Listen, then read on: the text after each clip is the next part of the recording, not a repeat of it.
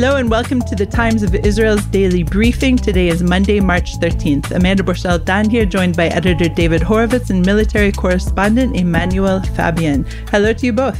Hey, Amanda. Hi, Amanda. Bills that make up the judicial overhaul package may be voted on today at the Knesset's 4 o'clock plenum session, including potentially an override bill and a bill redefining prime ministerial recusal. In the meantime, we'll discuss related issues, including the botched dismissal of the Tel Aviv police chief, a telling gaffe made by the head of the IDF, and a proposed constitution from opposition head Yair Lapid. But first, a word from our sponsor.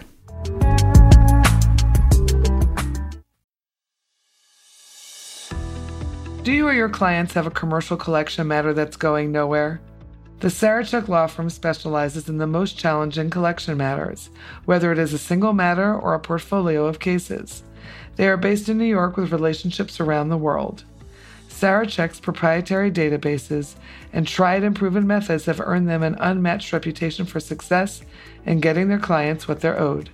They work on a contingency fee basis, so they're only compensated when they succeed.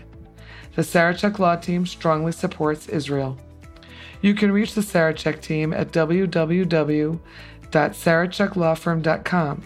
That's S A R A C H E K lawfirm.com or at 646 403 9775. The proceeding is an attorney advertisement, and past results are no guarantee of future performance.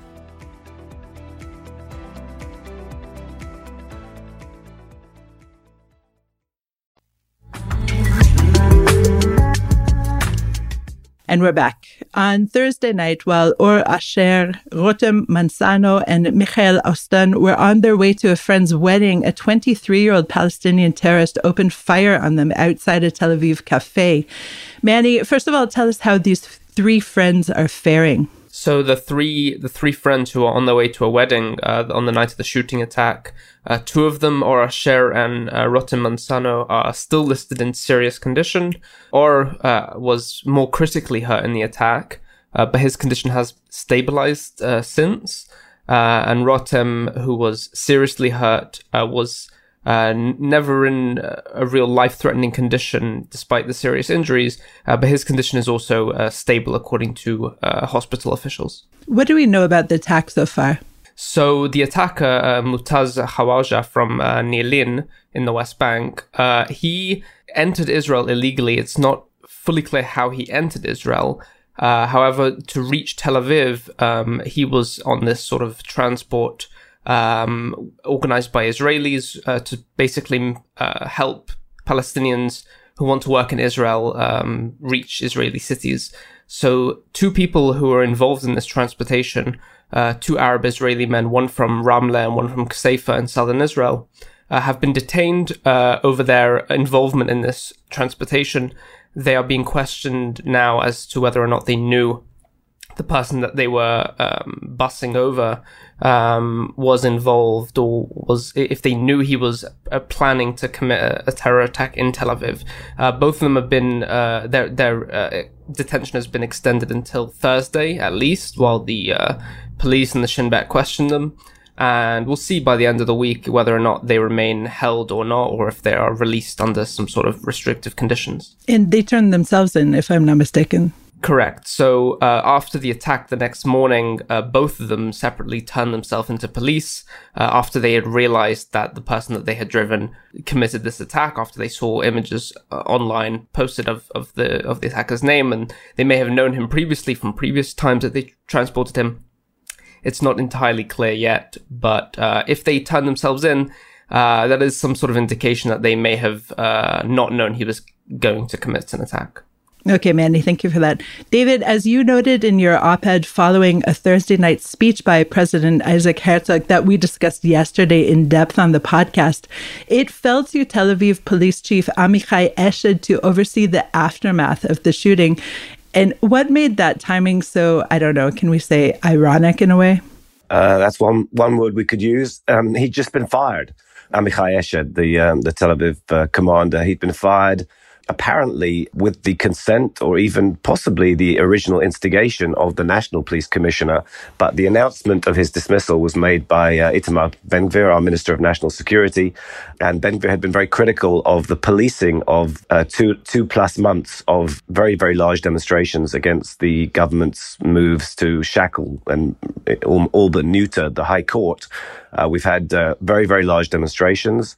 There was uh, um, a few days when Eshed was away, and uh, a demonstration held in that period was fa- fairly aggressively confronted by police, uh, more in the spirit that Ben Gvir, the minister, would like. Whereas when Eshed has been running the show, um, demonstrators have been allowed for a limited period to block major highways, and he has tried to avoid uh, confrontation. Uh, and therefore, um, uh, Ben Gvir was very unhappy with him. Uh, National Police Chief Kobi Shabtai apparently shared the minister's low opinion of him. Uh, they had agreed to. Um, quote unquote um, uh, transfer him, basically um, uh, boot him out to, to head training. I mean, if you were making this up, that's what you say. Oh, yeah, well, let's promote him to be the head of training. Well, that's what they were doing, right?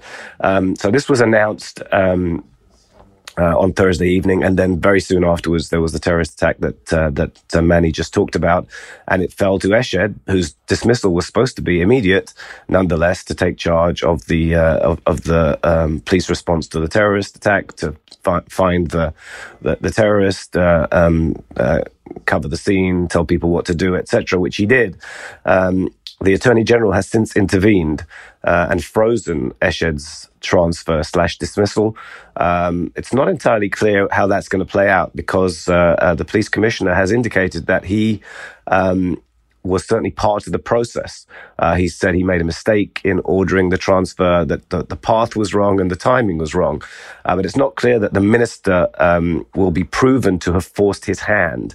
And I suspect the attorney general, that's what the attorney general was concerned about, was this um, unacceptable ministerial interference in the internal running of the police, or was this uh, a minister pressuring a complicit commissioner uh, who ultimately made the decision? Uh, so it's not clear where where Eshed's future lies. Uh, the police commissioner gave a very candid um, little address on uh, Saturday night to the nation, saying that he had erred and he uh, apologized and promising to respect Israeli democracy and to protect the people but this is still a, a, a crisis in progress. Do you see this crisis as symbolic of anything wider? I'll refer you to a piece written by one of our political reporters uh, that's uh, on the site at the moment, which looks into uh, this crisis as a potential sort of forerunner of constitutional crises to follow. So, Carrie Keller Lynn's piece uh, takes this uh, uh, this particular incident and wonders how things are going to play out in the future in all sorts of areas where the political echelon will try to intervene in areas where it should not. Uh, the court would be expected, uh, in this case, the attorney general, and then potentially the court would be expected to intervene. And will the government accept the decisions of the attorney general and ultimately of the courts? Um, just to, to keep going with this, uh, the attorney general this morning asked to meet with Ben Gvir, who has publicly said he has no faith in her. Remember, she's the government's chief legal advisor. Uh, he doesn't want her to represent him uh, if he and his ministerial responsibilities are challenged in the High Court. She asked to meet with him, and he's told her he doesn't want to meet with her. Uh, if all of this sounds, you know, like a saga of you know surrealism, uh, it's a saga of the the, the cracking of the rule of law in Israel. Uh, we have not reached the definitive moment yet. But as a little forerunner, this incident, a police chief who felt, who felt himself torn between an overbearing minister uh, and an officer who maybe he didn't have the greatest faith in, you know, this is the direction things are heading in and potentially will get much worse if the government's overhaul package uh, does become law. Uh, it's proceeding in that direction. None of the elements have yet become law. Some of them uh, are well on the way. And listeners, I will leave a link in our program notes to Carrie's excellent piece. Please check it out. We'll go to a short break now.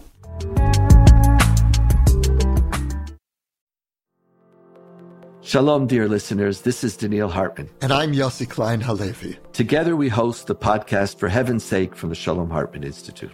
These have been some of the most challenging days for me personally, for Israel, and for the Jewish people.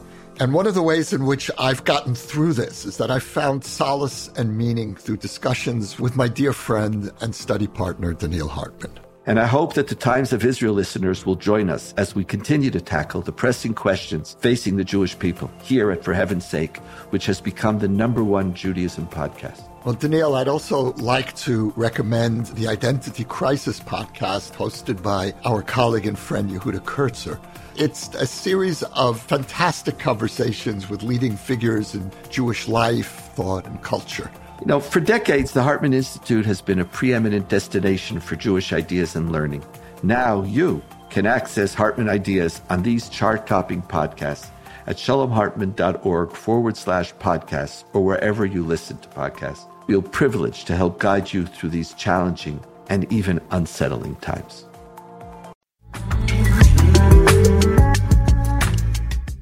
And back.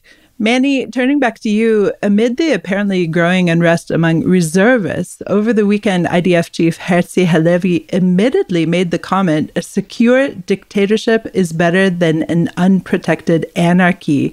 Can you give us the context of his statement? So Halevi was quoted by Yediot Ahronot as saying this to a group of reservist soldiers. So over the past week, uh, Halevi has been meeting with uh, many reservist uh, soldiers and commanders uh, from the Air Force, from the tanks units, from from basically every part of the army, um, amid these growing calls by uh, reservists to basically refuse to show up for duty or to protest against the overhaul by boycotting certain days of training. So he's been trying to uh, kind of quell these these calls. And uh, during one of these meetings, he was quoted as saying a secure dictatorship or a or a safe dictatorship is better than unprotected anarchy. There wasn't any more context to the to that quote. It was just as is. But Halevi yesterday, speaking at this uh, military ceremony for reservist soldiers, uh, admitted to saying this this statement, but he he said it does not res- reflect his worldview, and he he said it in error, but not, he didn't really mean to say it. So he said that in one of the conversations, a remark was made regarding an extreme point to which the dispute, meaning the judicial overhaul, uh, could develop. And he says that he replied with a moral response about our duty to protect and about the fact that I will always be in this country. And I added a sentence that I should not have said that does not reflect my worldview at all. Uh, and he said that he wants to clarify his intentions regarding that line. Uh, and he said that the army would not be able to act during the disintegration of society and would not be able to act without the volunteering of the reservists and their willingness, which he said depends on the preservation of the IDF as the People's Army in a democratic Jewish state. Uh, he then went on to quote the uh, IDF's uh, Code of Ethics, which he said that uh, soldiers have to act according to uh, the rule of law, according to the rules of the army, uh, while respecting Israel as a Jewish and democratic state.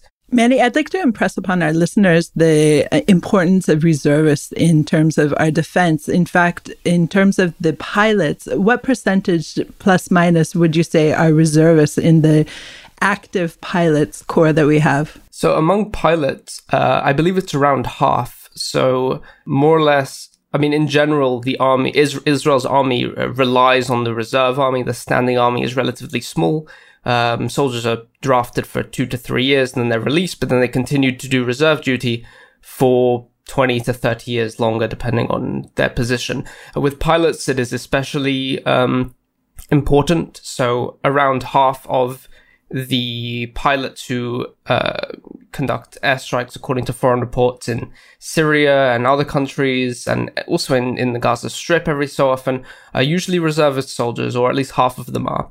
Uh, and these soldiers, uh, these pilots, uh, conduct training a lot more frequently. So regular infantry soldiers who may do uh, training every few months or once or twice a year, um, whereas pilots do training very frequently. Um, they will show up at least once a week for uh, some sort of training or some sort of refresher.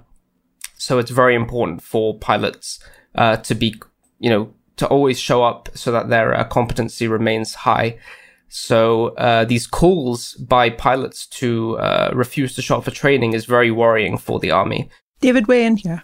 Yeah, I just think there there are two elements in uh, Halevi's uh, comments that are that are worth stressing. First, the, the you know the who knows what motivated him to say that uh, a secure dictatorship is better than an unprotected anarchy, but it reflects the the, the incredibly troubling and unstable era that we're in now in Israel.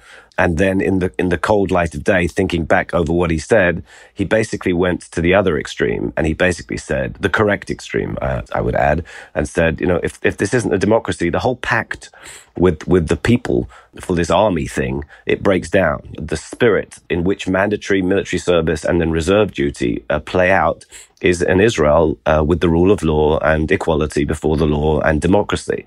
Uh, and of course, you know, his original remark Lord knows what prompted him to make it. Uh, his um, carefully thought out a, a, a reappraisal uh, is the essence of what's at stake here. You know, there is a, a contract, if you like, an unwritten contract, whereby we serve in the army. We send our children to serve in the army. They risk their, their lives in a country with the values uh, that have defined this country. If those are not to be the values anymore, the chief of staff was saying this army is not going to function. And uh, controversial as his original remark uh, was, his readdressing of what uh, what is at stake here is incredibly important, um, much more important in a way than the controversial uh, the controversy over over a uh, unfortunate sentence. The, the carefully constructed assessment that the army cannot function unless Israel remains a Jewish democratic state is what we should take away from this. David, staying with you, there are those, of course, who want to make that unwritten contract more codified, including head of the opposition, Yair Lapid, who released a statement on Friday again calling for a formal constitution. So, in addition to codifying the Declaration of Independence, the Lapid constitution would also include three, I'll, I'll call it overarching laws. The first would be a declaration of the supremacy of the country's basic laws. The second would determine the number of Haredi men that is Israeli society and the economy can support in full time study. And the third would define the possibilities for judicial review of Knesset legislation. Now, me personally, I saw number two and I was a little surprised by the weightiness addressed to the topic of the Haredim. What do you think about that, David? I think Israel would be well served uh, to have a constitution reflecting perhaps the spirit of uh, and values set out in the Declaration of Independence. Uh, I don't think this is uh, uh, going to happen now. It should have happened over the decades. The the least likely time to have it successfully negotiated is at a moment when a majority coalition is insistently pushing through uh, legislation for a very different Israel and ignoring all opposition and ignoring what, what have now become desperate pleas uh, from the president. Um, so I don't think that that's the way to go. I, if I were leading the opposition, I would not be proposing unlikely, radically unlikely uh, processes. I would be imploring, appealing to the patriotism, Zionism, and uh, um, respect for democracy uh, of Netanyahu's Likud party. There are people in that party. They're the only people who can stop uh, this process there are many people in Likud uh, who know what a disaster, what an absolute catastrophe uh, the coalition's uh, legislative blitz is already starting to bring down upon Israel, and it hasn't become law yet. Uh, and if I were leading the opposition, which of course it's Israel's great good fortune that I am not, uh, I would be appealing to the Yuli Edelsteins and the Avi Dichters and the Nir Barkats uh, and and several others who people with uh, incredible records of. I mean, Dichter was a former head of the Shin Bet, for goodness sake. Barkat is the former mayor of Jerusalem. The, these are people who understand how the army needs to function. These are people who understand how the economy needs to function.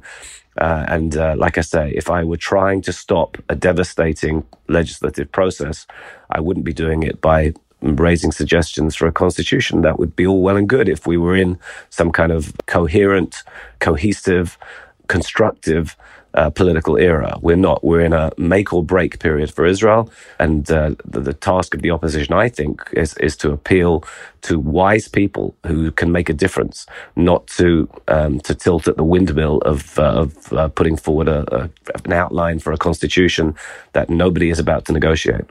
David, thank you for that. David, Manny, thank you for joining me today. Thank you. Thanks, Amanda. Thanks for listening to the Times of Israel's daily briefing, and thanks to our producer, Gilad Brownstein, and to Gili Amar for this out of this world music. You can find us daily wherever you find your podcasts. And on our mothership, timesofisrael.com. Like what you hear? Consider rating us on Apple Podcasts or Spotify to spread the word. Until next time, Shalom.